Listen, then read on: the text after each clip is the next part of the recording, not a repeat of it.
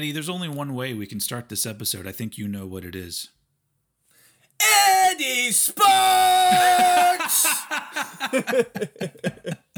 yeah, boy! Yeah, here it is. Bam! And you say, God damn, this is a dope jam. Um, all right. Uh, hello, Yo, everyone. head! Welcome. Tell him! um, welcome to another episode of Cranked and Ranked. Um, had a tiny little break for those of you who keep up with us every single week, but we're back, and um, we're back with one that's going to be fun as fuck for me anyway. Um, it, it just the vibe are already is good on this Yeah. episode. Um, uh, we're going to be ranking the full, well, full-ish discography because th- there are some. We'll we'll get into this. Yeah. Um, what we consider the full discography of Public Enemy, um, who, in my opinion, are one of the most important hip hop groups ever Straight up. um, and uh, and and very important when it comes to the land of the rock and metal heads that we that we live in most of the time because I think a lot of because of Anthrax and other stuff like that I think Public Enemy is a is a hip hop group that's more on their radar um, than some other things. Slayer and things like that. They they did do slam- sample some, uh, so- I think Sabbath as well, or was that Ice T that did Sabbath? I don't know. Um, but uh, yeah, so we're going to be doing. Um, by the way, this is a show where we rank discographies. In case you're new, Yeah. um, and normally we do rock and metal stuff, but every once in a while we sprinkle in a little bit of hip hop because Eddie and I are also fans of hip hop, especially the old school shit. And um, so yeah, we're going to be doing. Um, we kind of figured this out because you know you go to like Wikipedia and Wikipedia like has an album listed as a full length Public Enemy album that's a collaboration with somebody else, and I'm just like, all right. It, it, there's a there's a lot of little things here and there uh, to figure out like what you would consider a full length original studio album from Public Enemy, Enemy but I think we uh, uh, figured it out. That was a weird. That was a weird like brain fart. Enemy. Um, Someone get him So- a battery. yeah. And I mean, I got it in this cup right here. I'm not Oh. using my cranked and ranked mug today. I'm using using my wife because you know it's much it's better to look at. Really, That is that is a beautiful mug. it is. Let me tell you. on a mug. So we're, so we're uh so this is actually going to be a two-parter because the way we've uh, we've mapped it out it's actually 16 releases albums um that make this up. So we're going to do uh the bottom 8 this episode top 8 next episode um and really get into talking about Public Enemy. And that's uh that's fun. Um I'm I'm I'm ready I'm always ready to do this to talk some uh some hip hop especially Public Enemy. Um Yeah, yeah, man, like come was- on. yeah here we go again um so the way like the, the the the things we were running into is that you know there are albums they did that are collaborations Yeah. um and then they have two albums that are essentially like compilations that include new songs and other things and originally one of those wasn't included as one of their full-length albums and i was like well fuck that put that in there because to me if you're gonna there's all these you know we'll get to that when we talk about those albums but i'm like if you're gonna put one you got to put the other and Yeah. so i feel like we've got the the most definitive list of the full-length public enemy albums and so Yeah, I'd um, say so. If you're excluding like collaborative um albums, I think we've got a solid 16 album Yeah. run here that we can work with.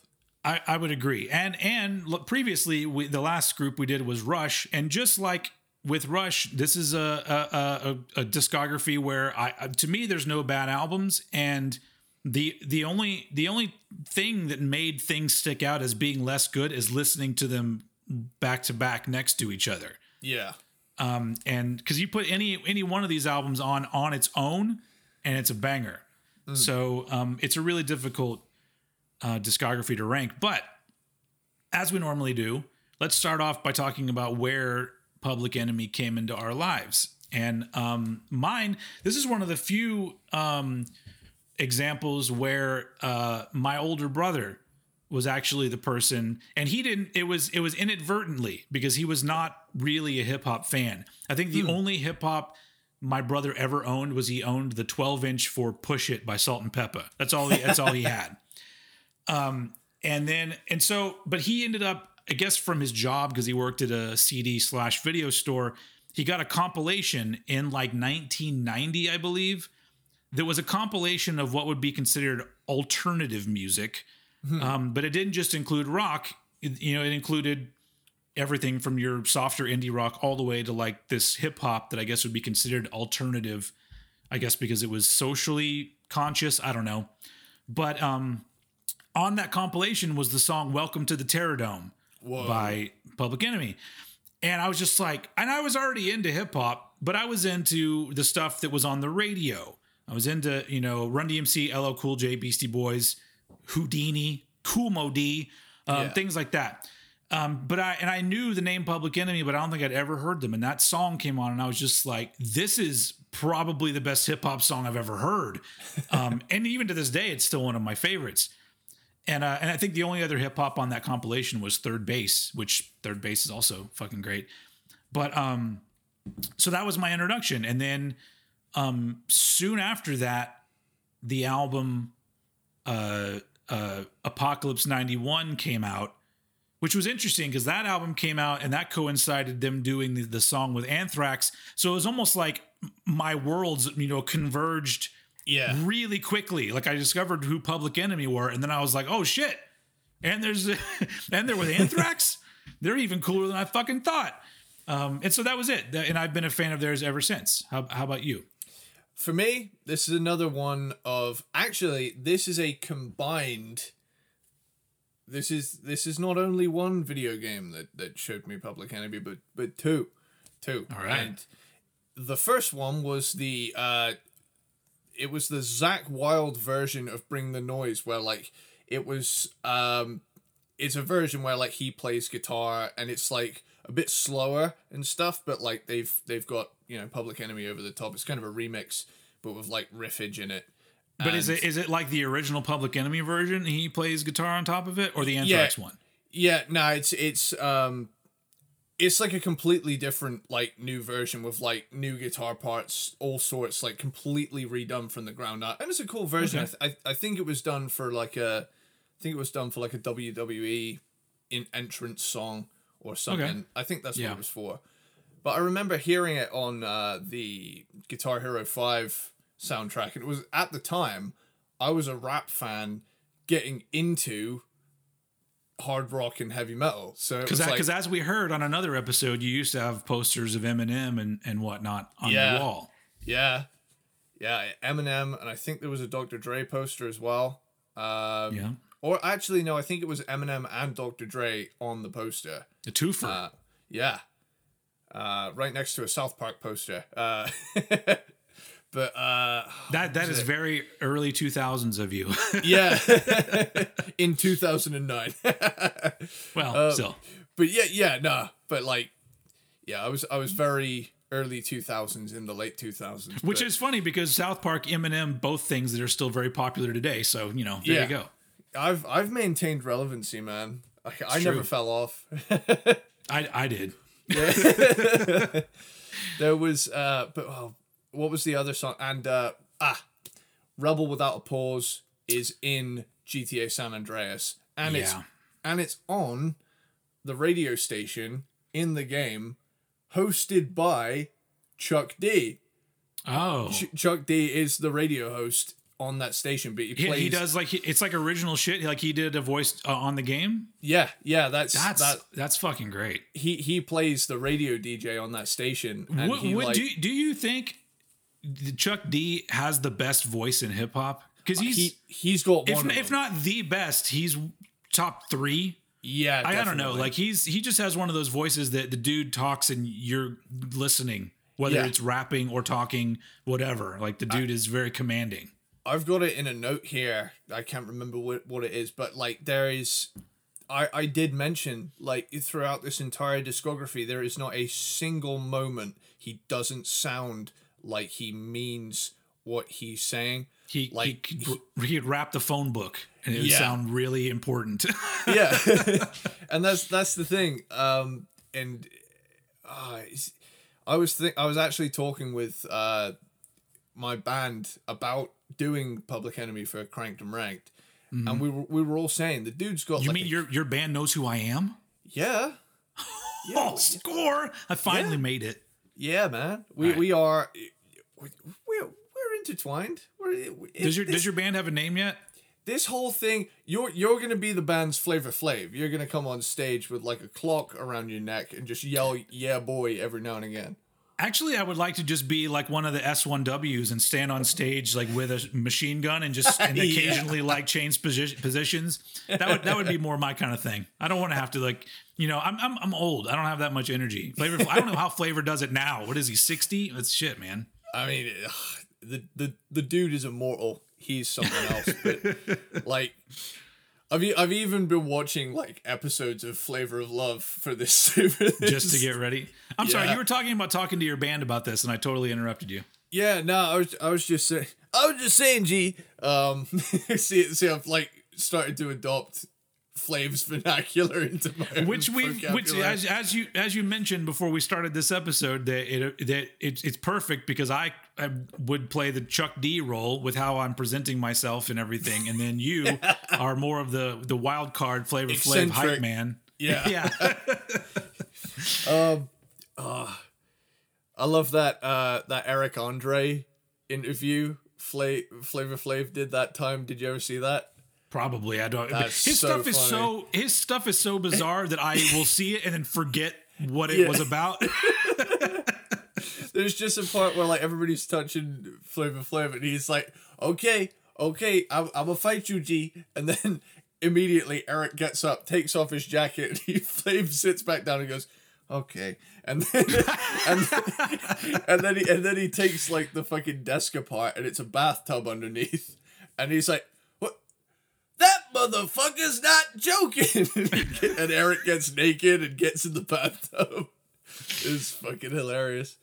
But um yeah, where where was I? I was saying, yeah, we were just talking about how Chuck D has like you know, I I would actually say he is a contender for like top dog when it comes to hip hop voices because it's so um commanding, you know? You know when someone and, to, has and just not just not just voice but delivery as well Yeah. like it's like there you know there are a lot of really good rappers out there and some rappers are are really beloved because they have kind of a style even though they might be a little bit mumbly not mumbly like in the sense of like m- the recent mumble rap type shit but i'm talking about you know there are people there are people with a way more loose kind of vibe, but Chuck's like I guess it depends on your taste because I grew up on old school shit. I like, you know, I, I like rappers like that that are that just you know it, it seems like every word where the syllable of the word hits is you know meticulously planned out and mm-hmm. perfectly executed, like exactly where it needs to go. That's great. he he is a precision instrument of rhyming. Like the Yeah, dude, the dude is fucking awesome. And still Sec- sounds great today. You know, what I mean, Yeah. On their most recent album, which we'll we'll, we'll talk about at some point. So let's Let's let's, yeah, let's get do into it. this. Yeah, yeah, let's we got do eight. this. We got eight to talk about on each episode, so let's jump into it. And as usual, I throw it over to Eddie Sparks to start us off. Um, what's your number sixteen Public Enemy album? My bottom pick for this ranking, and it is pretty much here because it's more of just a, a standard 2000s hip hop album rather than something that jumps out to me as definitively Public Enemy, and that is New World Order. Say uh, say, yeah. say say that. Say it again. New New new World. new world Odor. odor. Yeah. that that title always fucks with me. yeah. And he, and even in the song when he says it, I'm all like, is he saying it wrong? What is wrong with with how it, that sounds? New world order. It's. I mean, he doesn't say it like that. It's like, that would be stupid. Nobody mean- would ever listen to Public Enemy if that's how he sounded. I mean, we're a couple of white dudes, man. we, we can't pull it off. But, But I, but I do have I do have to admit we're gonna have a running thing here, especially in this episode. And I don't mean to, you know, I love Public Enemy, but there are a few albums that are contender for worst album title ever. I think New World Odor, Odor. is is up there. Could be the worst. But e- even so, like when I hear the song, I'm still convinced. You know, Uh, that Yeah. that again ties into like his delivery. It's like he can make something that obviously we can't for the life of us make sound cool. He just Yeah. fucking nails it like it's nothing. Um, you know, it opens with that like cool hyping up intro, you know, and no one broadcasted louder than intro. Uh New World Order. Uh I feel I feel embarrassed now that we've drawn attention to it when I say it. New World Order. Odor. It's I really smell hard to say. New it. World Order. Oh, see that that wasn't too bad. That's pretty good. That was pretty good. I'm gonna leave it there because I kind of fluked it. Yeah. yeah, it's a, it's a it's a pretty cool song, like airy but bassy. You know, uh, bring that beat back is a bombastic track. I like this one. Uh, sixty six point six strikes again is a fun callback to Fear of a Black Planet album. Yeah. Um, yeah. Which we, which I'm guaranteeing we're not talking about that album today. Oh, for sure, for sure. Nah, that's far down the line. Um, but yeah, then then we get uh, which is uh, M M K L V F K W R, McLuffler. Uh, power to the people because the people want peace. Damn right. Um, it's very very appropriate today, don't you say? You know, make Yeah. make love, fuck war. You know, yeah, we want peace. We do. Anyone with half a brain wants peace. So Yeah. let's keep going. Th- this decade's proven to be a shit show so far. So let's hope it let's hope it turns around. yeah. Um, but what a fool believes. Uh, wise man has the power. you knew I was gonna do that. That's the that's the that's the only song on this album that I shake my head at because it's really?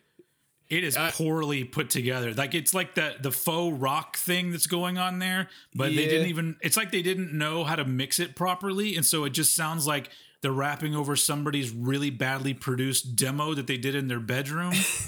and there's a few tracks here and there on some of their later albums that I'm like, who who okayed this? and that's that's one of them. That being said, I did I did kind of like the Rage meets AIC, uh, Alice in Chains. I, I typed it as AIC as if to say Alice in Chains kind of vibe, but I kind It's of because we're it's because we're, we're we're cool. We say AIC. Yeah. Alice in Chains takes too long to say. B B R B R B LOL ROFLcopter. Fucking uh man. Text slang used to be so cringe, didn't it? I was Uh, like, "There's no way it's gonna catch on," did. but that's the thing, like I love I love how like people say Lamau out loud now and it's like just just just laugh. Just laugh, dude. Like that's what that means. I mean that that's that's kind of bullshit because if you're saying Lamau, you're not laughing out loud. So shut the fuck up. yeah. And you're certainly not your your ass is still attached. You're not laughing it off. L O T I, laughing on the inside. Just start saying that. Not uh, N L A A, not laughing at all. We're getting hung up on some shit. C Y S A F, because your shit ain't funny. Oh. Oh. uh, we got we got makes you blind. Yeah, that's a very early two thousands rap feel to it. Uh, Preach into the quiet. Uh, spooky groove kind of vibe on this one. Uh, e- either we together or we ain't. S one W stepstrumental. A bit of bit of an interlude going on there. Uh, Revolution. Uh, it's a clever track that you know references the Dennis Brown track Revolution, Whi- which appears on the reggae station in GTA San Andreas. Oh. See, another reason why that game has one of the best soundtracks of all time. I'm willing Yeah. to I'm willing to put it up there with like classic movies in terms of incredible soundtracks. I feel like at this point there should be like a like an XM radio station that just plays tracks that are off those games, and that's all they play. Because it seems like there's enough go- enough content there that they could just rotate all the different stations from the different games, and then that be that be the whole vibe. Maybe be there is one out there somewhere. It'd be insane. It's it, Rockstar Games know how to put together a selection of songs. But yeah, um, check what you're listening to. It's just more decent hip hop, you know. But it, again, I'm used to Public Enemy giving me absolute fire, you know, and and this is this is good. Yeah. Um, as long as the people got something to say, a- again, The message is good, but they've done better things that stand out more in their discography. Y'all don't know has a cool feel to it. Either you get it by now or you don't as an interlude. And then you get like the longest song they ever did by a long shot, which is Superman's Black in the Building. Massive 12 minute closer. To me, it's that's the best track on the album. But, yeah. I mean, I, I've always really enjoyed. I always enjoy it when they do something weird, because Mm-hmm. it really shows that they are a group that they're not tied to any traditions or any particular way of thinking. And if something doesn't quite fit into that hip hop mold or whatever, when it comes to incorporating music or song structures in general, they're just like, "Fuck it, why? Who who cares?" And I love it when they do that.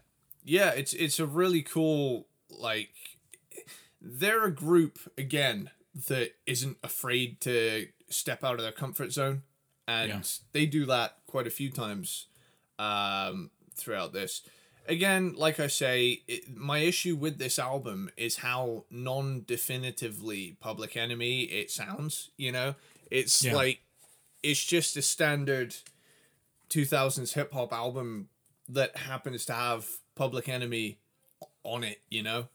Yeah. Um and that's and that's why New World Order is my 16th. Um, all right, my number sixteen is. Uh, I- have similar thoughts about it being kind of your average hip hop of the time. Um, not very special in a lot of ways, but also this is the one that kind of bums me out because a lot of it feels a little bit undercooked. Um, my number 16 is Man Plans, God Laughs from 2015, which is their shortest album, 28 minutes long. it's shorter than Reign in Blood. Like that's Yeah. a short album.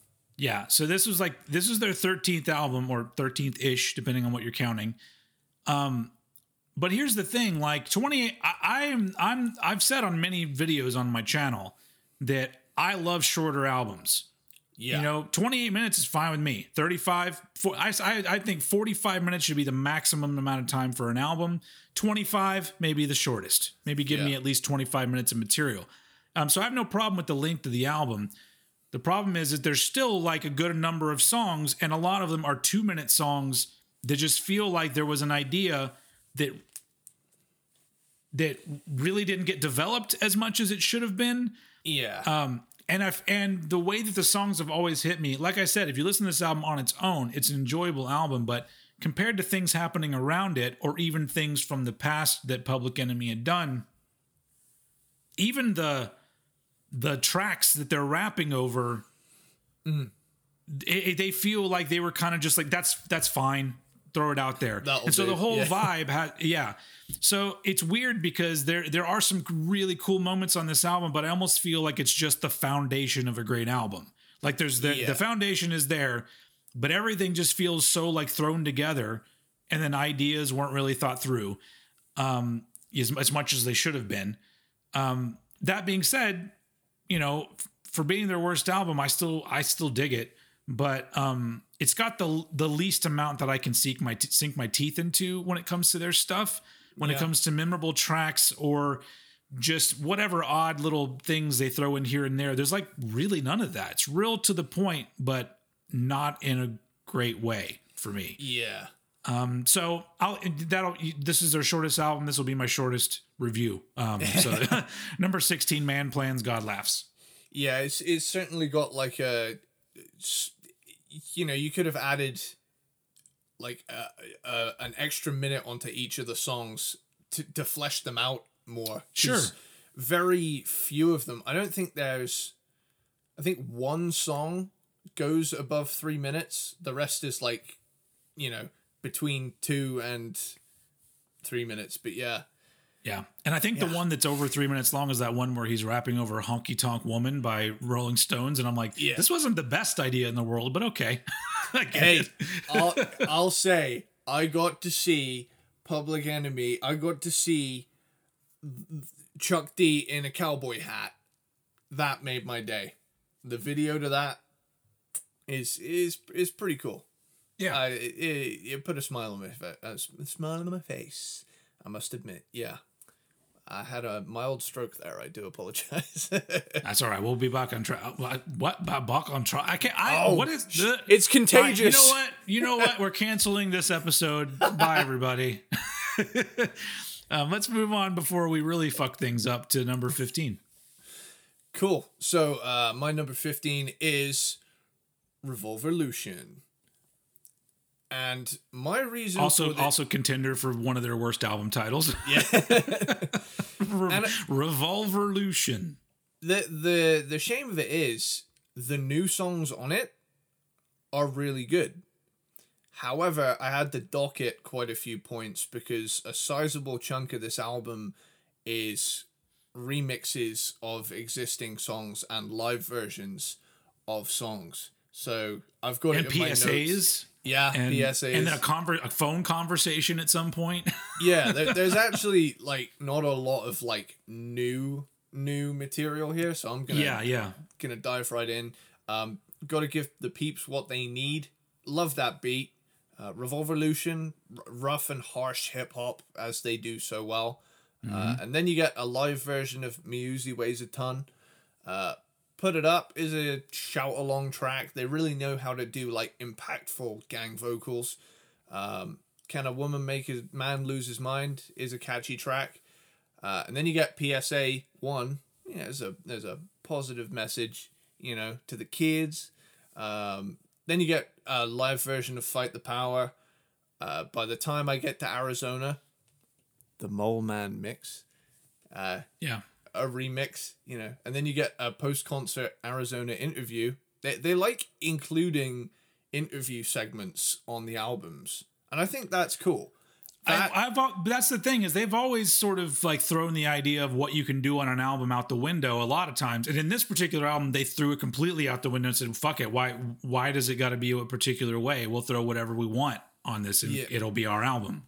Yeah, and like in terms of enjoyability, I really enjoyed this album, but I need to be in a certain mood for this album, you know?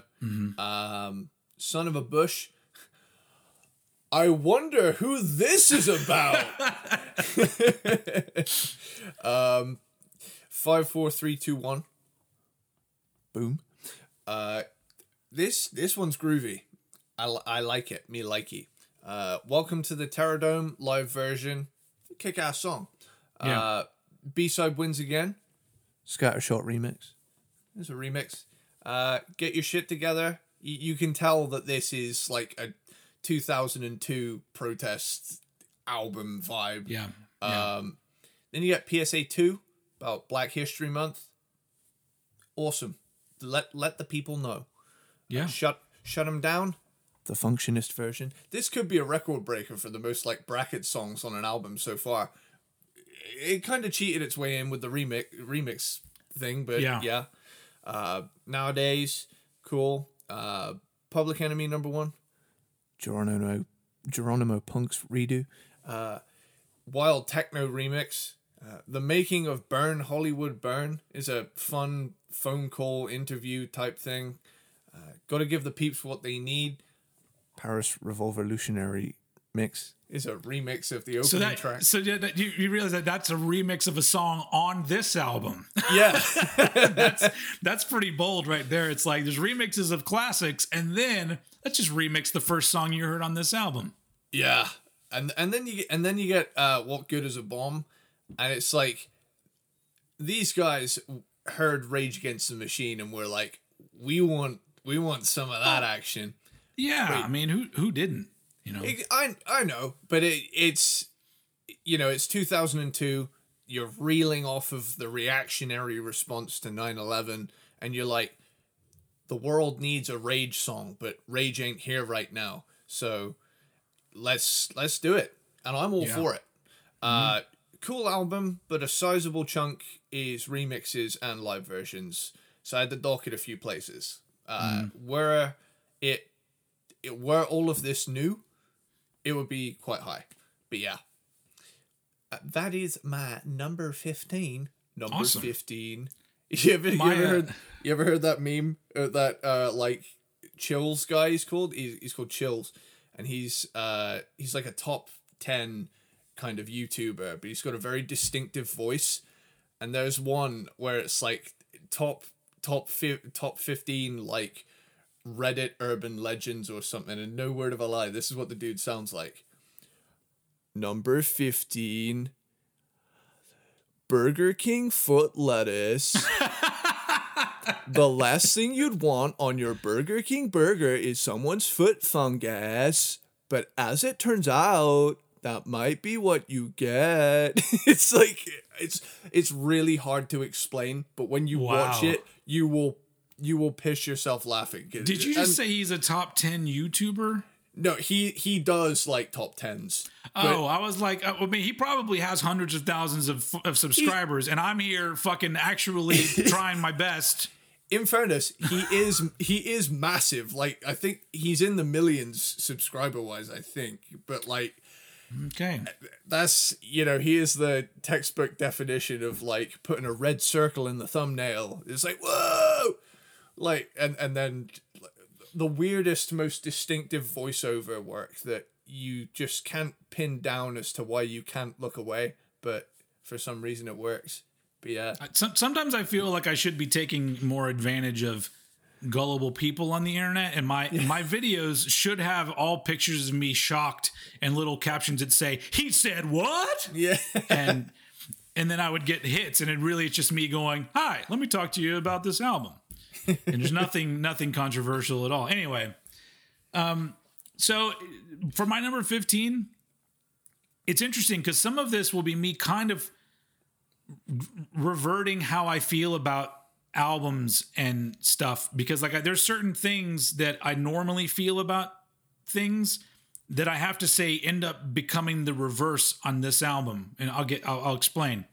Uh, my number 15 is "Nothing Is Quick in the Desert" uh, from 2017 cool. which is their 14th album. Um, so here's the thing. The the album cover is very similar to their next album that would come out, you know, in 2020. There are tracks on this album, a, a, a good number, that are also on the next album. Some of which have been uh, re-recorded, some of which remixed. Some I think are exactly the same. But for some reason, like, you know, the way that Nothing is Quick in the Desert plays out, while it does have some good tracks, the overall usage of those songs isn't as good as they end up being used on the next album. So normally I'd be like, quit reusing your shit. But they they did, and I'm I'm much more a fan of that album than I am of this album. So that's already kind of weird. Yeah. It kind of weirded me out as well, like, you know, with like the similarity of the album covers. I kind of thought Yeah. they were going for like initially when I looked at it, it was like, oh, did they did they do like a concept thing where like one is the first part of a story and then the second is the, you know, part two? I thought, you know, we had a keeper of the seven keys of like hip hop sort of situation, but no, Unfortunately, it- no. it it's actually like it's almost like they looked at it and went, "Oh, we can do better than that," and Yeah, then and so- and then they did. you know? yeah, yeah, they did. And so, um, and so, uh, and, and so we might get into more of the comparisons when we get to that other album, but for this one, I'll kind of be short with it. Um, so, and I don't, and I, I do, if I remember right, I think Nothing is Quick in the Desert was like an internet only release. And when I say internet only, I don't even think it was released to like Apple Music or Spotify. I think it's just, I think it's just on Bandcamp, and maybe you can find it on their YouTube channel now. There's actually Um, quite a lot of their albums that aren't available on Spotify. Like most of their, in actual fact, I think all of the stuff re- released in the 2010s isn't on there. Um, There's a couple, I think, or on Apple Music anyway. But yeah, um, but yeah, so so on this particular one, like the big thing about this album is that it, it has some cool songs. Most of those cool songs are on the next album, which all all together as an album is way better done than this album. And but it does have some cool ones. So I mean, I couldn't let this this this one couldn't be dead last because it's still got good shit on it. It's just that they'll take this good shit and make a much better album with it. Um, so I won't even. I'll just leave it at that. That's my number fifteen. Nothing is quick in the desert. cool. So I'm I'm gonna take it back uh, to uh, my number fourteen. I I did everything in that sentence was in the wrong order. I do apologize. I'll try again. For my your number, f- 14, I have. Uh, I'm I'm gonna bring it back to one that you've talked about. Man plans, God laughs. all right, cool. Um, so no sympathy from the devil. He somehow manages to like blend old school and modern hip hop quite seamlessly. That's a pretty cool opener. Uh, me to we, hell yeah. Um, man plans, God laughs. Funky while also having like big epic parts. Give peace a damn is real groovy. Uh, those who know know who. Like, there's a really interesting synth sound going on in that song. Then you got uh, Honky Talk Rules. Uh, I love the video to this. Uh, I wrote here in my notes. I love the video to this video. I love the video to this song. um, again, like I say, seeing Chuck D in a cowboy hat made my week. But I like that even this uh, late in the game, they're still, you know, stepping out of their comfort zone, doing some, you know, for for a for like inner city black dudes to do a country kind of song. It's it's an interesting take, and I and I and I it was real refreshing to my ears to hear at this point. Uh, mine again. Love those keyboard stabs. Lost in Space music has like an old school feeling beat. Really like that. Uh, Core Plantationopoly. Uh, sometimes less is more in a beat. Maybe not in a song title as it taught me here, but you know, anyway. Uh, uh, Earthizen. Uh, those backing vocals are real cool. And uh, Praise the Loud, cool closing track. It- It's a short album, less than half an hour in length, and most of the songs aren't even three minutes in length. It's cool, but like you, I I do feel like this could have been fleshed out a little more. But I do think that the album cover is pretty cool. Like there's Yeah. something there's something weird about it that looks kind of like uh it looks like a vaporwave album cover from hell. you know, it's got like a lightning bolt hitting a chest piece. And it's yeah. I like it, but not nearly as much as stuff further up. Yeah. Um, so I'm going to do the same thing for my number 14. I'm going to talk about one you've talked about uh, New World Odor. New World Odor. New World Odor from 2005, their ninth album. Uh, I'd say this is the worst album title. It's new, it's new every time I look at it. New World Odor. It's bad. Um, this Every is a time pretty I say it, I die inside. this, when it, this album is one that like it ends up being here because it's it's a it's a it ha, it it has good things about it but it's got so many flaws hmm. sprinkled in with the good the parts that it's a little bit odd to listen to and to and honestly the number one thing on this album that it might be to me the worst track that Public Enemy ever did. It's the collaboration with Moby. Um, really? And it's Moby's fault. Like here, can, can we in 2022 just admit that Moby never made good music? It is like that period of music. Give me a minute for a tangent. That period of music can go fuck itself. Like Fatboy Slim, nothing good ever came from Fat Boy, Boy Slim. Everyone was listening to it because the music videos were quirky. It's like it's it's complete shit music. We're, we're starting so many beefs on this episode. fuck fuck that. Like just because you have a couple of cool things in the area like prodigy and things like that doesn't mean that everything that is electronic that just has one phrase repeated over and over and it doesn't mean it's all good. But like everybody ate that shit up like it was fucking amazing and i'm just like this is bullshit for the most part. And moby to be fair i saw moby in concert one time. It was for free but i still thought he put on a really good show but so much of his music is I'm just like, oh, you are such a boring dude. and your music sounds like you're a boring dude. And so he took that boring dude vibe and Public Enemy raps over it. like it's just, it's just, it, I can't stand it. It's, but it's, but you know, I guess it's better than it would be if Moby was singing on it. So, um, anyway, love you, Moby. Um, so stop, so stop. He's already dead. New World Odor has some great tracks on it. Um, and it's got some okay tracks on it. It's got some really well produced tracks on it. It's got some pretty poorly produced tracks on it, like I talked about earlier with that the the weird metal flirting song. What the a mix fool believes. is pretty fucky. it's that, real yeah. clumsy and chunky and, and clunky, not chunky. Well, I mean, if it was chunky, that'd be good. It was clunky sounding. Um, sounds but like, I would say sounds like a fucking restaurant for like kids, like a Chuck E. Cheese, like a chunky clunky. a chunky clunky. You going down to Clunky Chunkies, dude? That's actually sound. I mean, I, I, I don't even know. I don't know what kind of food that would be, but I'll go there. Clunky Chunkies. It would be. A, it would be a. It'd be a chicken place. Have our have our salad made out of Twinkies and M and M's. And the tables are edible. oh. Like, Everything's edible, edible. The menus, the playground, the even the staff characters. Whatever it is, just try to sink your teeth into it. Nobody will care.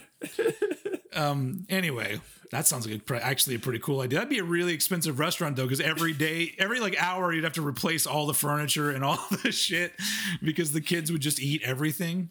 You'd need like a medic on site for the fucking waitresses that have their arms gnawed off because everything yeah. is edible. yeah. Um, maybe we'll push that idea down the line a little bit when we can invent some synthetic people that can be eaten. Then you know, that's the dream, really. You know, it seems that's the, people are people are making these like fuck dolls and shit. I'm all like, fuck that. When can we when can we get a person we can eat? That's what I want to know. Anyway, uh, Jesus. Anyway, so yeah, so overall, New World Odor is uh, it's got to be their most uneven and kind of lackluster album in my opinion.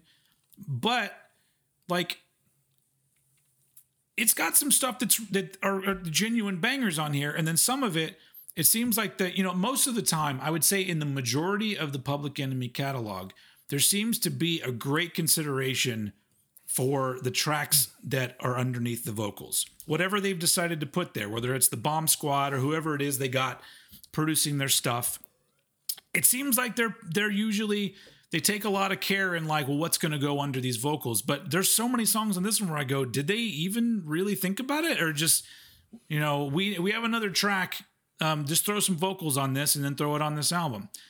Um, yeah, but yeah, there's a there's a lot of that, but um, um, but I, I think I said before when you talked about it that the very last track, which is Superman's "Black in the Building," is the is the one that like pretty much kept this from being last because I'm like, man, saved that song's you. great.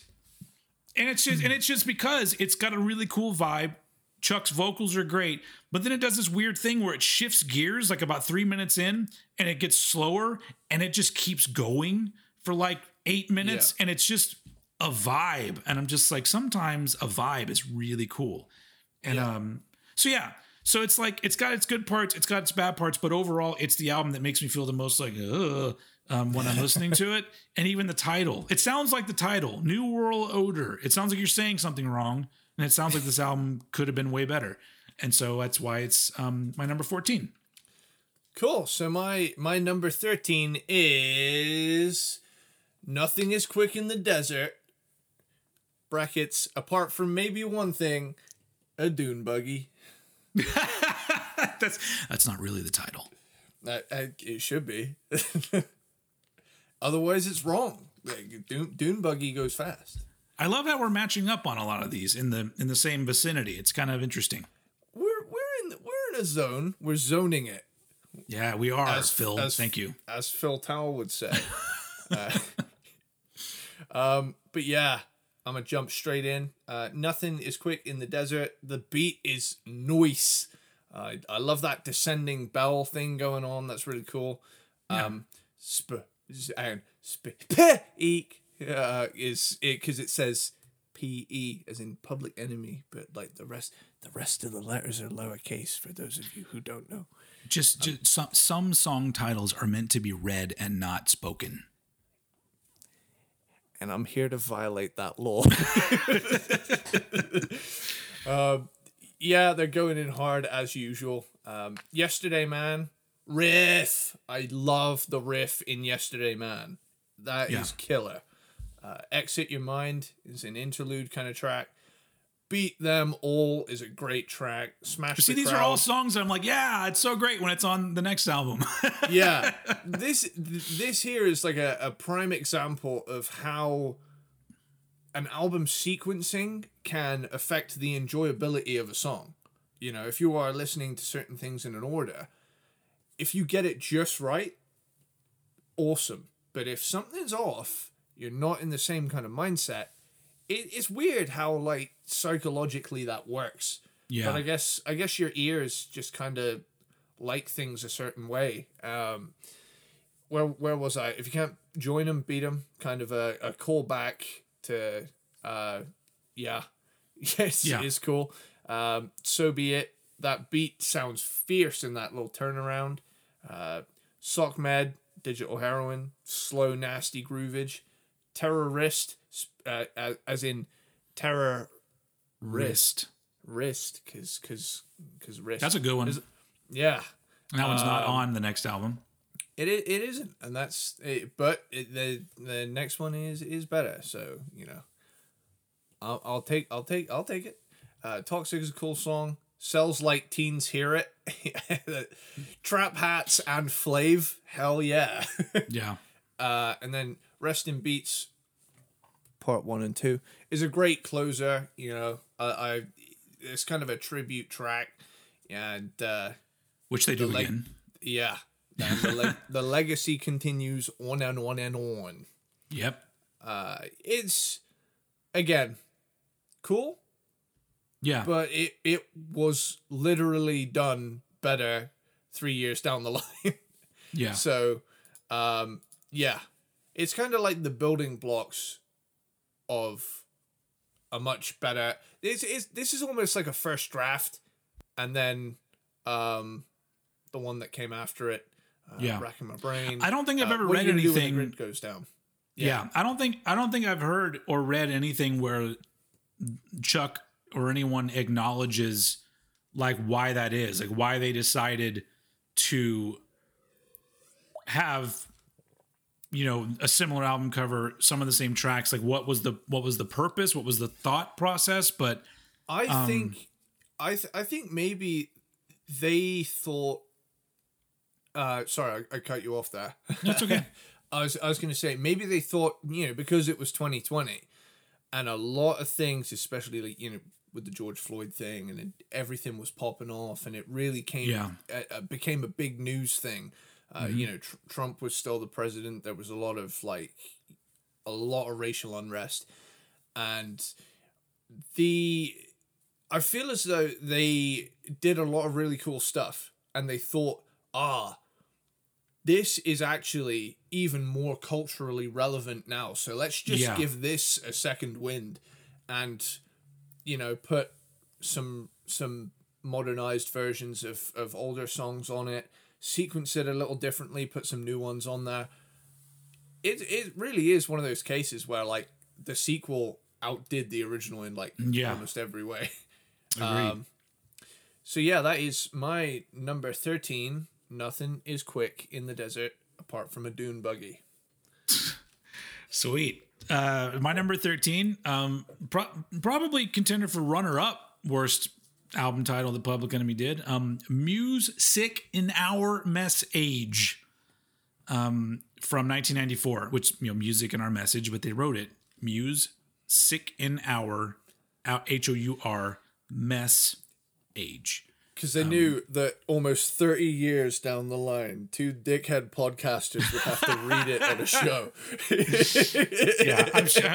Yeah, I'm sure we're not the first to, to, to say why why even write the album title that way. Anyway, so so this is their fifth album, but to me, this is the beginning of kind of a new era for the group. because I think pri- prior to this, everything they did it was to me absolute classic. And then all of a sudden with this album, even the way that it starts, because Public Enemy have been they they they're not they've been known for doing things like having a fucking intro track, you know, that mm. doesn't that just kind of leads up to something else.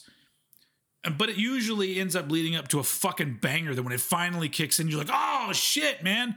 But in this one, it's got an intro track and then another track that isn't an actual song. And it builds up and builds up. And then you get to the song Give It Up, which was like the single off the album. And it's the least public enemy sounding thing they'd ever done at the time. It's so mellow and light-hearted sounding. So there's this hmm. build up on the album of you going to get ready for some fucking public enemy. Oh, all right, okay, I get okay. I guess I can groove to this. All right, all right.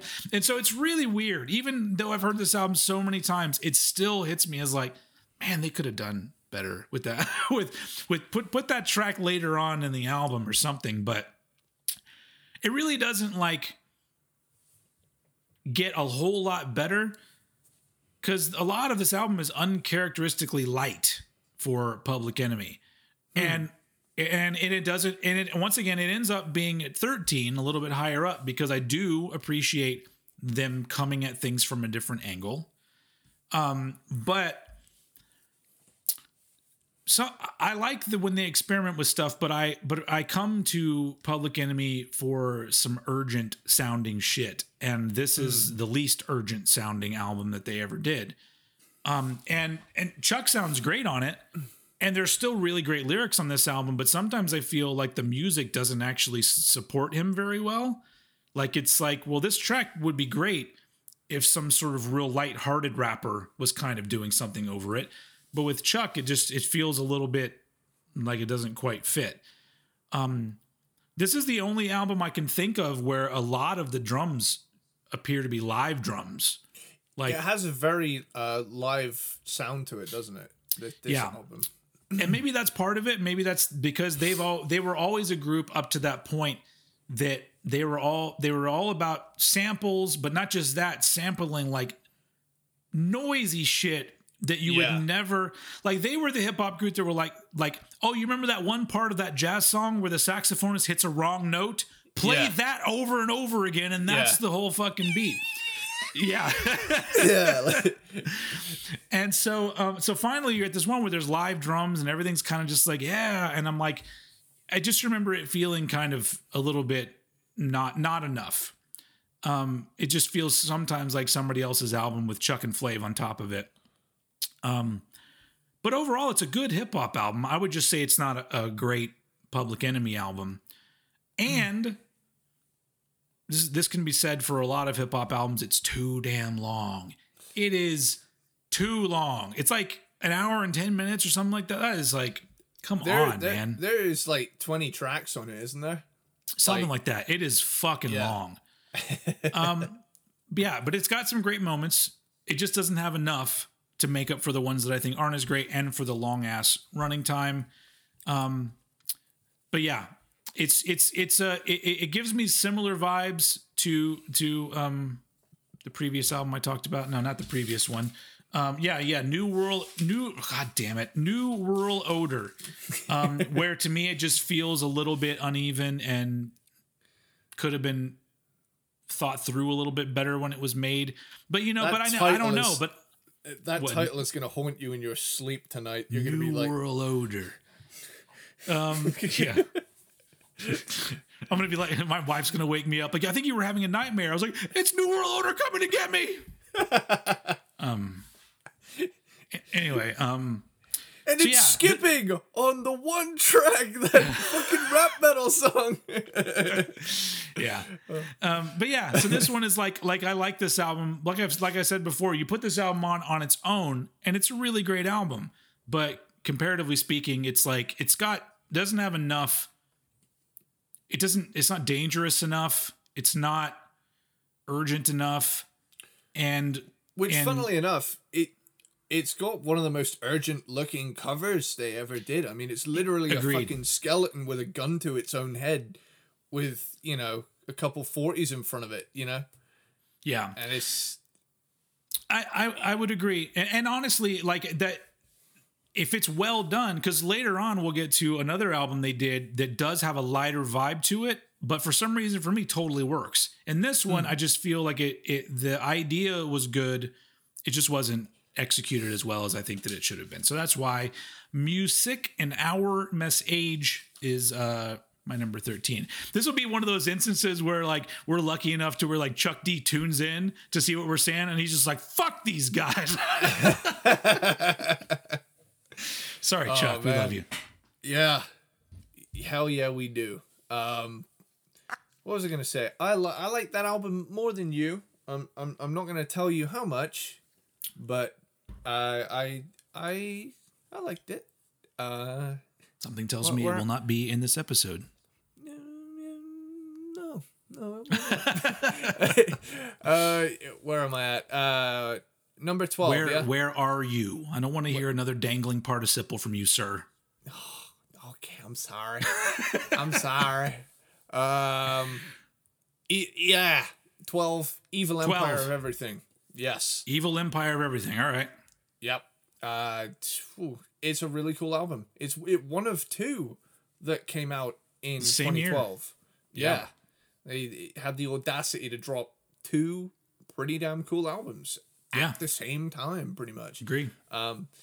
so you get the evil empire of it again short kind of intro track typical of hip-hop albums and uh, then you get don't give up the fight has a catchy ass chorus in it uh, peace has a heavy ass beat uh, respect all this stuff rules man but like it had to go somewhere on this list. Like this album this is where we get into the real like okay i really fucking enjoyed this.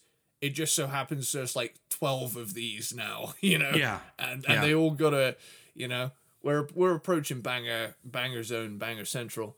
Uh beyond Trayvon it you know it it's truly fucked that even 10 years after this release you know racism is still such a huge problem um you know let I mean, alone it's- it's- I mean, I mean, think think of how long it's felt for Black people.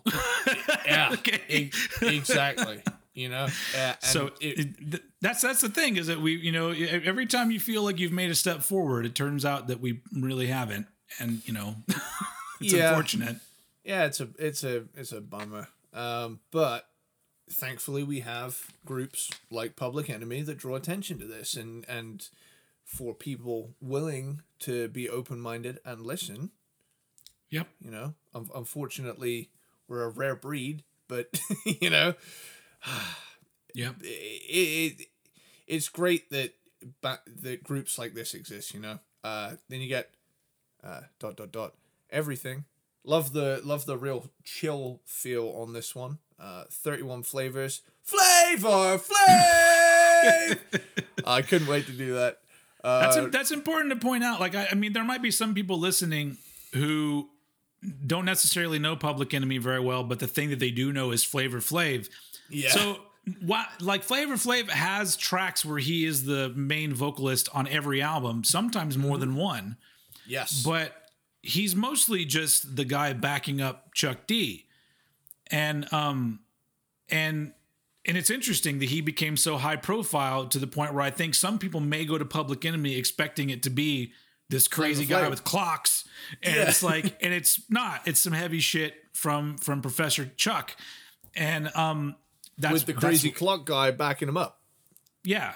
Yeah. You know but uh so yeah. So in this particular case like you know the, the- his songs work on these albums to me because they they give you a little bit of well sometimes his songs actually are kind of serious but he presents Yeah. them in a way where it's it's deceptive because you think oh this is a fun ass track and if you look listen to the lyrics you go oh fuck fuck like you Yeah. know, nine nine one one as a joke is not like the fun track that it sounds like. yeah and so and so it's great because it gives you a little another like another flavor of uh, Ah. Of uh, of uh, I guess a point of view or a, or a presentation of certain things. But sometimes his tracks are a little more fun, and I think that it does help the album kind of go down a little smoother sometimes. Yeah, there there's this like certain dichotomy about Chuck D and Flav and the way they work together. And it's got this it's almost it's a really clever way to add a party vibe to very serious music. Yeah. Like is actually extremely clever to be able to have something that, you know, you can quote unquote shake your booty to, you know, with a with a guy hyping you up like, "Yeah, boy!" yeah. And if you're in that kind of mood, you can like tune into those parts. But then if you sit down and like listen to the words, you're like, damn, this this guy is he's spitting some fucking truth. Well, Like- I, I, I, feel, I think that it makes sense for what they do because if really, if you think about it, if you really want to make some kind of change in the world, the people that are going to stand out the most are the people making the most noise. Mm-hmm. And the people, you, you know, there's already going to be people on board with you because they believe the same things as you. But if you also present it in a, you know, we're, we're, we believe in something and we're fighting for something, but we're also going to make it a party then you get more people on board with you. And so i think that that's it's just the it's the best way to do it. That's why like all of the when it comes like i my favorite you know metal is always like political like thrash metal that's political.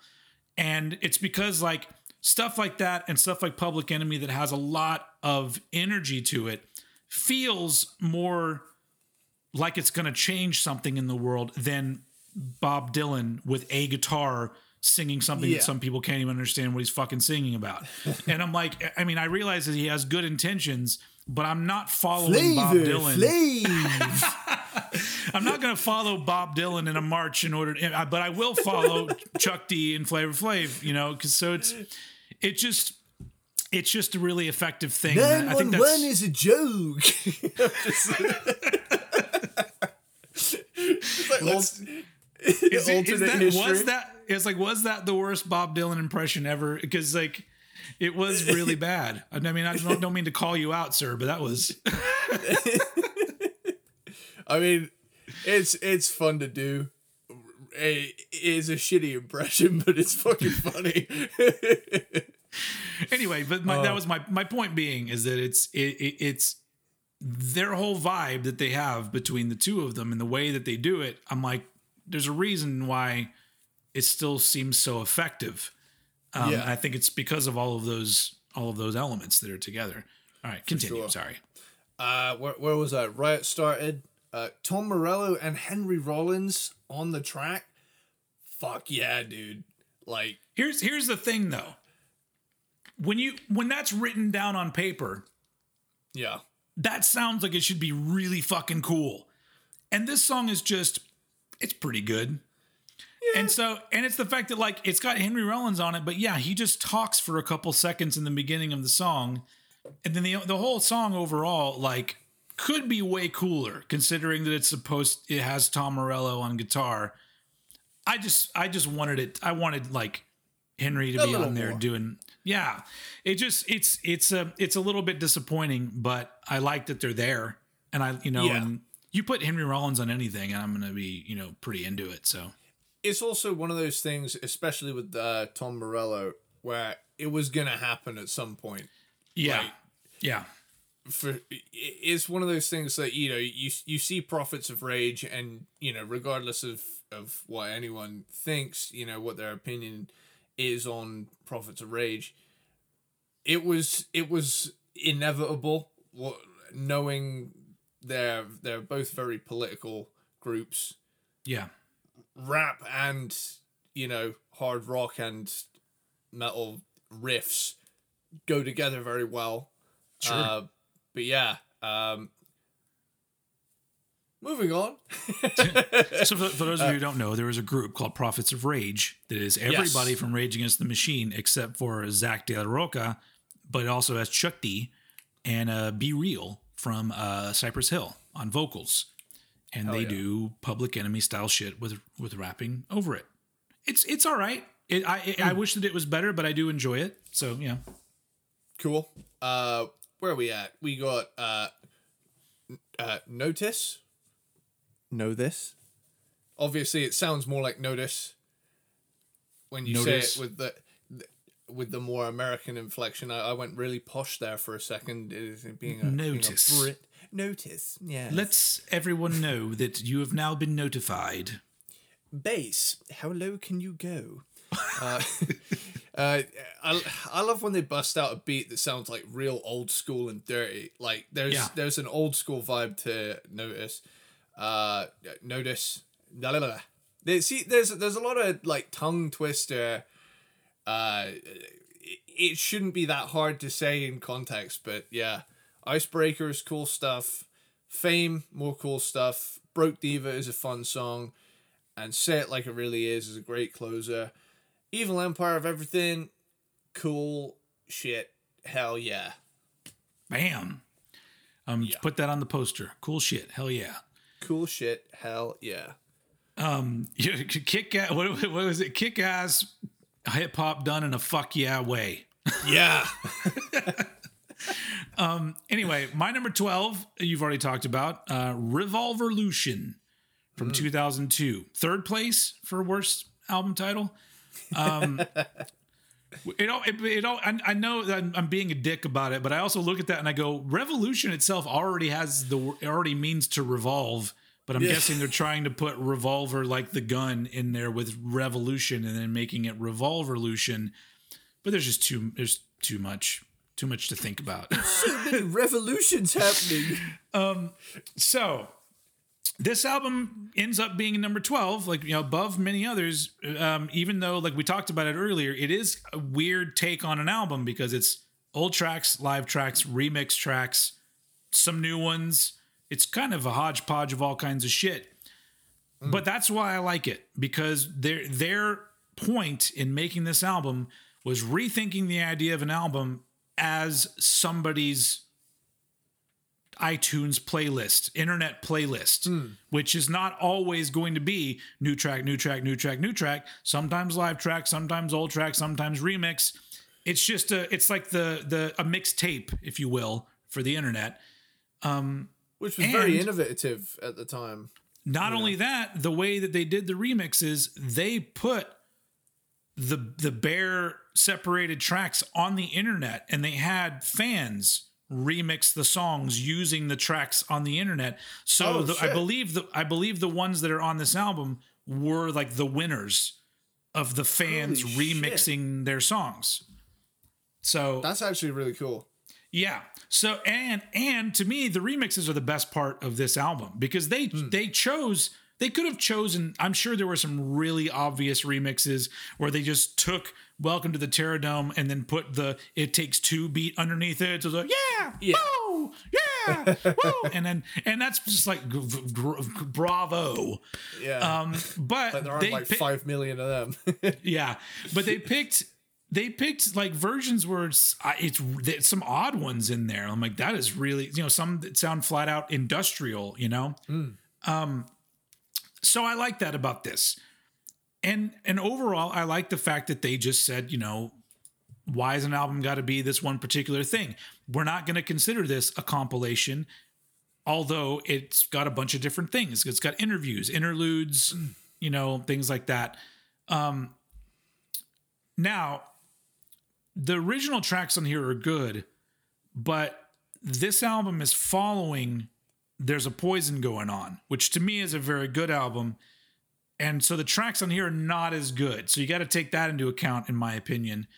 Um, but the thing that I love about it is that, you know, it's clear, you know, this is 2002, but even even further down the road, it's clear that they are never content with just doing the same old, same old. Um, but the inclusion of live tracks on here, I have to point out my biggest critique of Public Enemy. And that is, I don't know if they do it anymore, but all the live tracks I've heard back in the day have this. They rap over the album version of the track with the vocal tracks still in it. So hmm. you're constantly hearing two Chuck D's and two Flavor Flavs when they perform live. And I'm always just like, no. Why? And I, I get maybe ear- yeah. maybe early on they they didn't think to make those um, I can't remember what the name for it is. There's an actual name that that rappers will use for those tracks. You, you mix the album version and you mix a version with no vocals. So when you play live, that plays behind you. You rap over it. But maybe they just didn't have those at the time. But anyone that does that, that that's gonna that takes a point off for me as a live act where I just go, why don't just don't you're just play to me like you're just playing an album and you're rapping over it. It's like you know it's like i feel like the live the whole live scenario should be very different from an album situation but yeah. it is what it is. But that's my that's my only really huge gripe about public enemy is i really wish that there was live stuff that existed that didn't just sound like that. All you know um anyway so the the tracks that are on here that are live you hear a lot of that doubled vocals of them rapping over the original vocals. So um anyway, in the end, um this album is kind of similar to Greatest Misses, which we'll get to talking about later. And so that's why eventually I said, well, let's just include Greatest Misses on here as well. Because we're already yeah. including Revolverlution, which has a compilation type feel to it. Um, but this one to me is just not as like the new songs are not as good, and you know even even the few good remixes on it, it's a, it's an interesting and and enjoyable album, you know, experience, but overall, like I kind of wish parts of it were a little bit better. Um, so in the end, I appreciate the intentions and it makes me enjoy the album because of that. Um, but like you've said, they did a whole lot of albums that were a lot better than this. So my number 12 is Revolverlution. Cool. So that brings me to my 11. Yeah. And that is most of my heroes still don't appear on no stamp. Hell yeah. Uh, it's fucking cool. It's fucking good album. Run Till It's Dark is a badass opener. Get Up, Stand Up, love that beat. Gives gives me the big time old school vibes. Mm-hmm. Uh, title track. Most of my heroes still don't appear on no stamps. Once again, another old school style, real return to that sort of zone. Love it. Uh, I shall not be moved. It, not once in this entire discography has Chuck not sounded like he means every single word he fucking says. The yep. dude has a commanding conviction to his delivery that you just can't help but you know your ears like widen. They're like oh yeah. I'm gonna i'm gonna listen to this guy. He knows what he's yeah. talking about.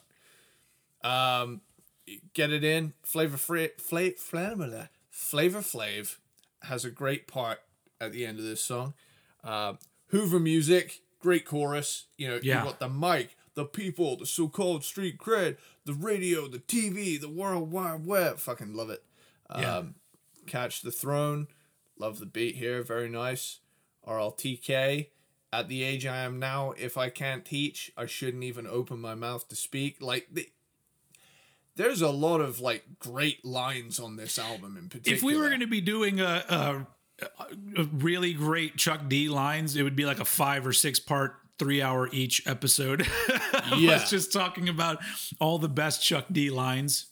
Yeah, it's it's like stuff like this makes me feel incredibly insecure about like any lyrics I've ever written ever because oh, I'm like yeah. I'm like oh fuck I should just quit. I'm not saying anything.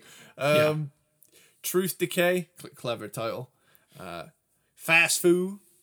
Uh the beat in this track is fire. Um WTF. What the fuck? Uh, badass closer. Love this track. This is an underrated album, and it it crushes me that I had to put it at eleven. But simply put, there's just that much good stuff. Yeah.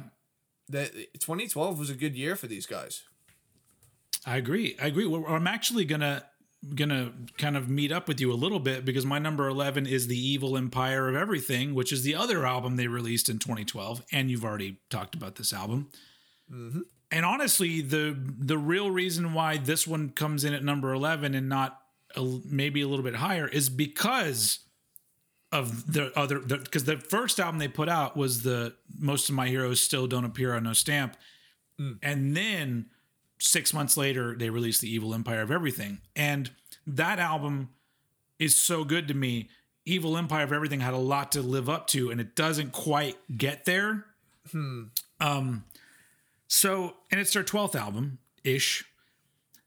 So, and this is in 2012, and there's they they put out two albums in the same year, better quality than most rappers are doing in 2012.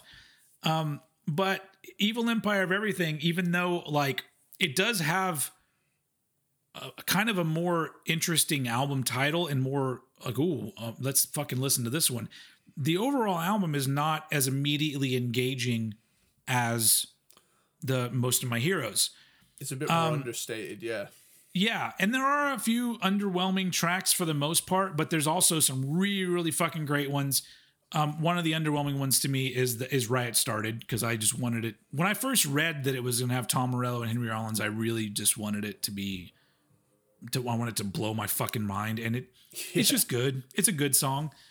Um, but yeah, and and I I really like I don't have a lot to add from what you said about it because it's it is a really good album, but um it's not as good. Like chuck d referred to these two albums as as fraternal twins.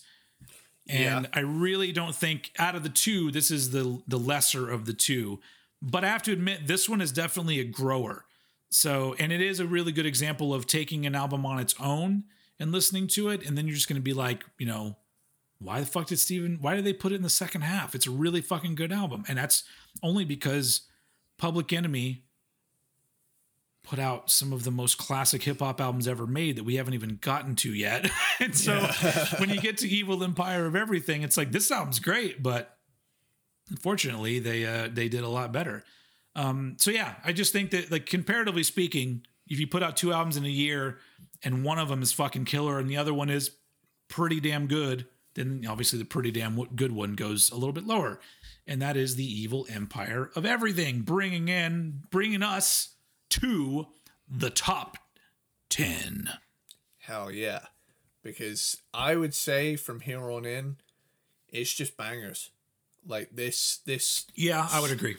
this this is the essential 10 you know for those who want uh who want yeah yeah uh, who want the essential 10 Yeah, I think from from this point on, I don't think I have any actual gripes about anything for 10 albums. so, yeah. and e- even if we do we are nitpicking for the sake of content so yeah. yeah um so we got number 10 uh what you gonna do when the grid goes down What you gonna do, when, the grid, goes, down? Yeah. Yeah. This this album again features a few songs from Nothing Is Quick on it. And it's again similar artwork too. That was a very clear creative choice to tie the two together. Yeah. Um And just, just yeah. to bring that up, I'm for the for the people watching at home. Maybe I'll put them both up, and you can see that, you know, nothing's quick in the desert. The the the image is from the daytime, and you know it's got all of the TVs and and record players and whatever sitting in the desert with a smashed you know screen on one of them, and then you go to what you're gonna do when the grid goes down. It's the same image. But it, instead of it being at dawn, it's at dusk. Like it's the sun's going, the sun's gone down, and Yeah. you're now on a if I, are you- are you- is it on a road now if i remember right and not in the desert I'm, I'm And- gonna look I'm gonna look this up right now. I think And it's actually is it a different desert too? well because i Um, think now there's now there's telephone poles and one of them is on fire on this on this one so it's like the similar image from the desert only this one has been put i believe in a road and Oh, it's got actually- the telephone poles Well, nothing is quick in the desert. It's just a bunch of sand dunes, and then you get what you got to do when your grid goes down, and that's I think that's in a much more distinctly American-looking desert than it's not on a road because there's telephone poles there's telephone poles but no road. It's Okay. like more of a. I Would that be about that. considered? Would that be considered a a, a mesa? A, a I- mesa? I- i'm not Like there's there's there's like kind of flat looking rock formation mountain things. Could be, but um, but yeah, there's telephone poles. One of them's on fire. It's it's dark outside. There's more shit that's smashed. um, Yeah. in the in the image. And so like there so yeah, there was a conscious decision to take that image and turn it into a darker version of that. And so um it's interesting. Anyway, for those of you listening to this as a podcast, I apologize. Hopefully our description um was good for the whole theater of the mind kind of thing, but you know, you can also pull it up on the internet and look for yourself. It's also actually, I'm, I'm, I'm gonna be real with you. This is one of the coolest album covers I've seen in a long time. it's a great album cover. I like it. I really do. It's got a really cool vibe to it. Um, but yeah, where was I? Uh, blah, blah, blah, cool. When the grid goes down, George Clinton uh, hypes us up for this bad boy. Then you get grid. Cypress Hill joins in, uh, and I'm all for it. Um, There's a lot of fucking classic. There's a lot of classic guests on this album. Yeah, this is like feature central right here. If you want a Yeah. lot of different vocals on here, this is this is the one. Uh, State of the Union. Shut the Shut fuck the up. fuck up. Sorry, Sorry ass, motherfucker. Stay away from Stay me. Stay away from me. I, I love Flav, man. It, whenever he talks, it is just it's it's good times. Even when, you know, he's being serious. But the dude just has a way of just making everything something you can party to at the same time. yeah. Murica Mirror uh, is a short little statement. Uh, public enemy number one, but spelt as in one, as in we won, yeah. uh, like a like a race. Uh, a, a redone callback to the track from their debut featuring Mike D, Ad Rock, and Run DMC. This is the sort of re-recording we like. I Yeah. want to make it. I want to make it very clear. You know, you add some more people on board. You know, you you've still got the beat there, but it's it's it's done up. I mean, there's know? there's two there's two of those on here, and they're both done in a more of a reimagining way than a re-recording way. Because if it was just Chuck and Flav redoing the same song, then that would be kind of boring. But you Yeah. know, it's they're both they're both very well done. And I'll talk about a, f- a funny, funny little moment I had in the car listening to this album because I'll, I'll, I'll get to it. Uh, Okay. Toxic has this like slow, nasty feel to it, but Chuck manages to like do some quick little rhymey bits here and there, and it's like, oh, oh, he made that fit. Oh, Yeah. Nice. Uh, Yesterday, man. Again, riff. Uh, Crossroads Burning is another little statement. Then you get Fight the Power 2020. Uh, fucking killer modernized version of an already classic song. Yeah. 30 years on, it still hits just as hard, if if not even harder. Um, but like, here's the thing, right? I didn't know it was the remix version when I was hear hearing it. I had unknowingly, I got in the car and I had the intention of listening to, um, what's that fucking second album called? Uh, it takes a nation of millions to hold us back. That's the one. I th- I put on that album at the start, but I didn't realize that I had all of Public Enemy in the playlist at, at the time. I hadn't deleted anything out of it yet, and I had it on shuffle unknowingly. And then all of a sudden, Fight the Power comes on, and I'm like, "Oh, Fight the Power! This is a fucking classic." And then you know. The year is 2020, and he comes in, and I thought, "Holy fuck!" They predicted this shit because I thought it was the original. I, for- I, Yeah. I was like, "What? Did they know some like crazy shit was gonna kick off in 2020?" Uh, um, obviously then, pardon me, sorry. Obviously then I realized, God, what the fuck? Every Sorry. everybody take a drink of water. Where it's yeah. Here you go. for just three pounds a month, you can pledge to Eddie so that he has plenty of glasses of water on standby. Um, but yeah, where was I? Fight the Power 2020. That was my Yeah. fun little story. It kicks ass. Um, beat them! Oh, hell yeah. Uh, smash the crowd. Love me some Ice-T. Uh, if you can't join them, beat them. Quick little callback to beat them all. Uh, go at it. Uh, I, I I went through that pretty pretty quick because those songs we've already talked about. Yeah. Uh, go at it. It's rockin' riffage. Love it. you just go at it. I love the way he says that in that song. It's fucking great. it's a great. It, this is a great album, and it's awesome that this late in their career they're still putting out killer stuff. Yeah. Uh, rest rest in beats again again on and on and on. I just put uh, Rip Black Cat heartfelt song from Flavor Flav and uh, a short closing little statement. I am black. Uh, well, I'm not. But, you know. Uh, really? uh, yeah. You had me Yeah. But uh, yeah, that is my number ten. We're in the we're in the top ten zone. Awesome. Everybody take a shot because that's also my number 10. Um, what you're going to do when the grid goes down from 2020. Um, so just to, to put it into perspective, this is my number 10 album of Public Enemy, but this was in my top 10 of albums from 2020. So Hmm. this is an album that I really, really like.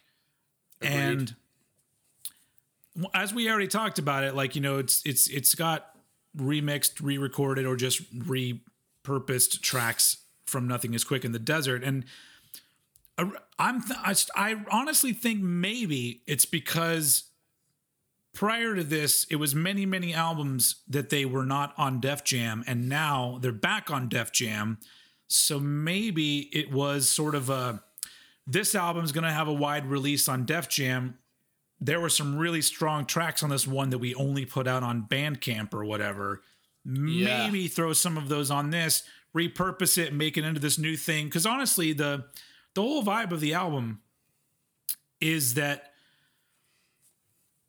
it, it the presentation is kind of like a, a a celebration of the past and the present and looking forward to the future. It's like a statement, the overall statement of like, we're, we're public enemy. We've been doing this shit since the 80s. We're still doing Yeah. it now. And, and you know what? Uh, ain't a damn thing changed really, you know? And so, um, that's kind of the whole vibe I get from it. And there's also a couple tracks on this album where um halfway through the song it- the song will completely change and be Yeah. just as fucking cool as the first half of the song just almost like two two badass songs in one and so i love that i love the classic guests on on this album overall it's really strong now if when they follow this up if they do i mean there's no telling I wouldn't want them to do something like this again. Like, please give us all originals and please maybe make it a more focused Public Enemy album. Um, just because, like, I feel like they we need that. I feel like that there there uh Yeah.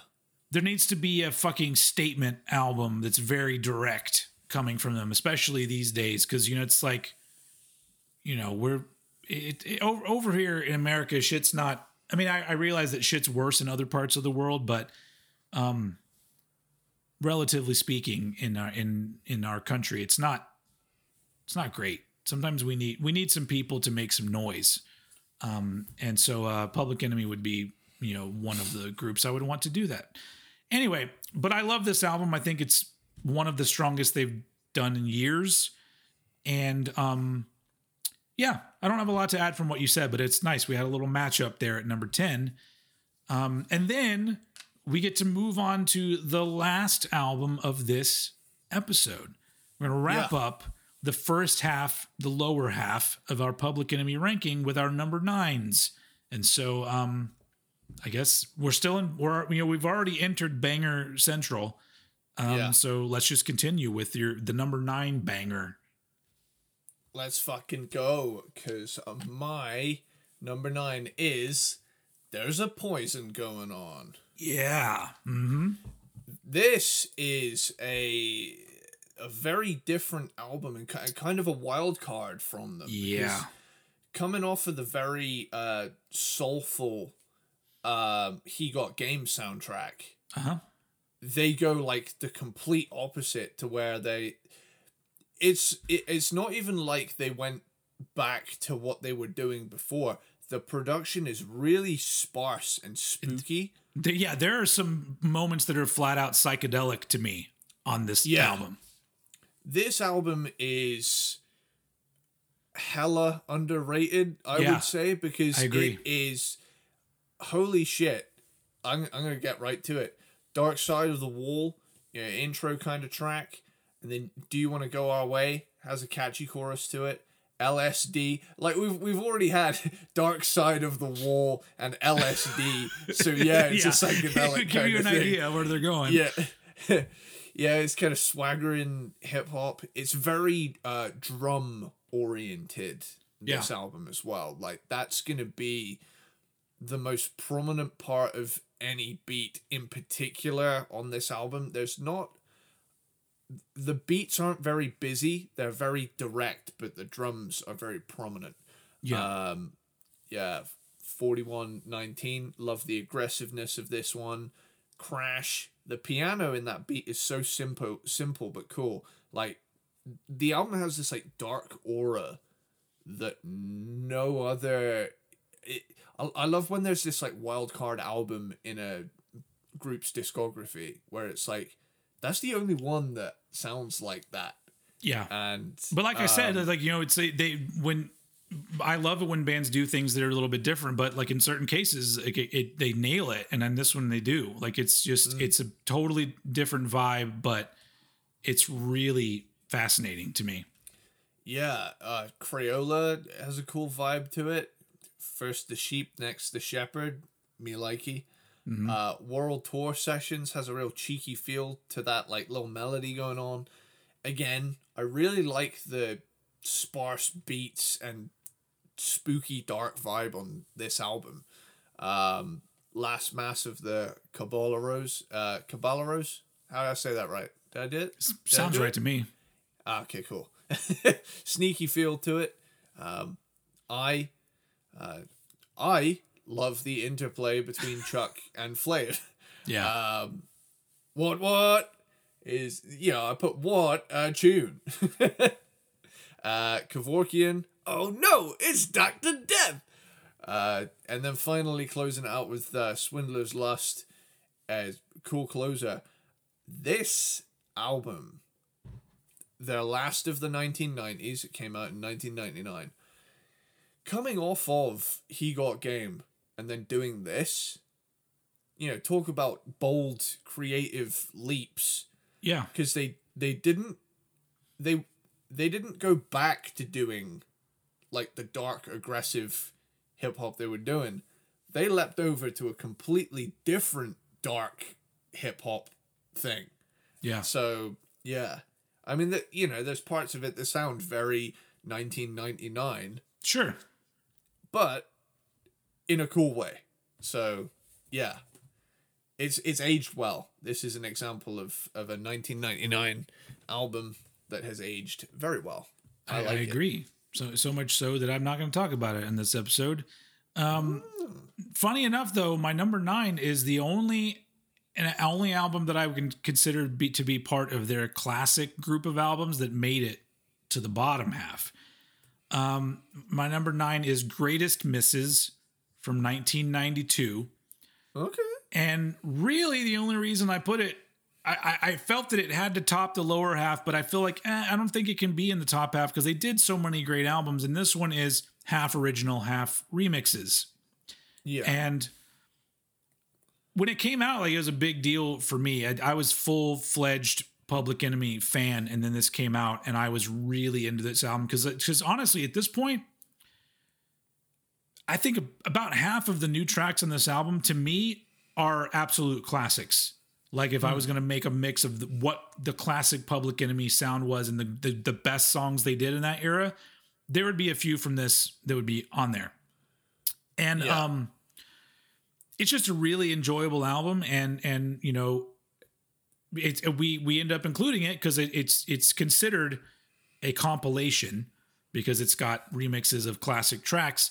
But like we said if Revolver revolverlution is considered an album i would consider greatest misses also an album and it's way more enjoyable than revolverlution um but yeah the the and it's and it's and it's cool because it's like a half and half kind of thing. You get the first half is all new second half is remixes of classic songs and they're all really great remixes um there's not really a whole lot to say about this album because coming from apocalypse 91 the the vibe of that album is kind of continued on these tracks. It's not anything really different. It's just still really good songs Yeah. and then some remixes. Um, so overall, like I, I wouldn't call this a top half album for Public Enemy, but um, it is one of my favorites, and it so it had to it had to at least top this episode. So um, Greatest Misses is my number nine. And that uh, that brings us to the to the end. I feel like we were more focused in this episode than we have been because we have a, lot to fit in. Even though this is a two parter, we got we got a lot to fit in. Yeah, uh, yeah. This has been because because I've only ever really known the hits from Public Enemy. I've never like Oh, okay. ac- actually listened to like full albums of theirs. And Yeah. Again, this is this is becoming a bit of a trend with this season of Cranked and Ranked, where I'm just doing massive fucking deep dives into bands I should have done a long time ago, and and Yeah. but yeah, this is a pretty unfuckwithable discography. Yeah. So yeah, Yeah, I, I, I agree. Especially then our next episode is just going to be all kinds of unfuckwithable. Um, I mean we've pretty we we've praised at least the second half of this episode pretty heavily. yeah, So, you know, we're we're just gonna start next episode by just cutting each other off to just sing parts of songs. yeah, probably. One hundred percent. Um, That's gonna I'm- happen I'm so gonna- much. I'm gonna probably not rap because um, it might be it might be a little bit embarrassing. Um, but anyway, I'm not promising anything. Maybe I will rap. Maybe there'll be some rapping going on. Um, anyway, so that uh, I'm all for it. Oh yeah. that uh, that wraps up uh, the first half of the Public Enemy album ranking, and uh, um, um, we'll be coming back next week with the second half, um, and you know, and on and on and on. We'll be on and on and on. We'll be uh, we'll be heading into to doing other shit. But um, for those of you who are here, peanut butter platypus. Um, some of you I know um, always stick with us even when we do artists you're not really interested in. And I would say because we're getting into hip hop here, this is probably, you know, a lot of our listeners are metal fans. And um, maybe, maybe this isn't your cup of tea. And so if it isn't and you still stuck around anyway, then uh, we really appreciate it. And um, hopefully you'll stick around for the next episode too, because it's, and maybe we'll turn you on to a few albums because, you know, it's like, Yeah. They're they're they're a classic hip hop group for a reason. Um, and uh, yeah, so yeah, that's that's uh, that's the end of this uh, part one. Do you have anything to add before we get the fuck out of here? Should we make a like playlist of uh all of the songs that they sampled from like metal bands and stuff like that? Should we make like a a, a metal public enemy playlist? I Well, they, I, don't, I don't think there's that there's many. enough- Ma- ma- we should probably look for actual all the all the artists that did because Yeah, let's do that. Let's let's all the hip like hop artists that that sampled metal back in the day. We could probably put together a pretty good playlist of that. yeah, That sounds fun. nice. That would be fun. Cool. All right. Well, on that note, um, we're gonna let you guys get the fuck out of here. We're gonna get the fuck out of here, but we'll be back next week um, with part two. And um, as usual, I'm, I'm, I'm always I always look forward to these. This is like the best part of the whole episode, in my opinion. Um, I'm gonna throw it over to my lovely co-host Eddie Sparks to take us out. Later, dude. That was that was Yeah, boy.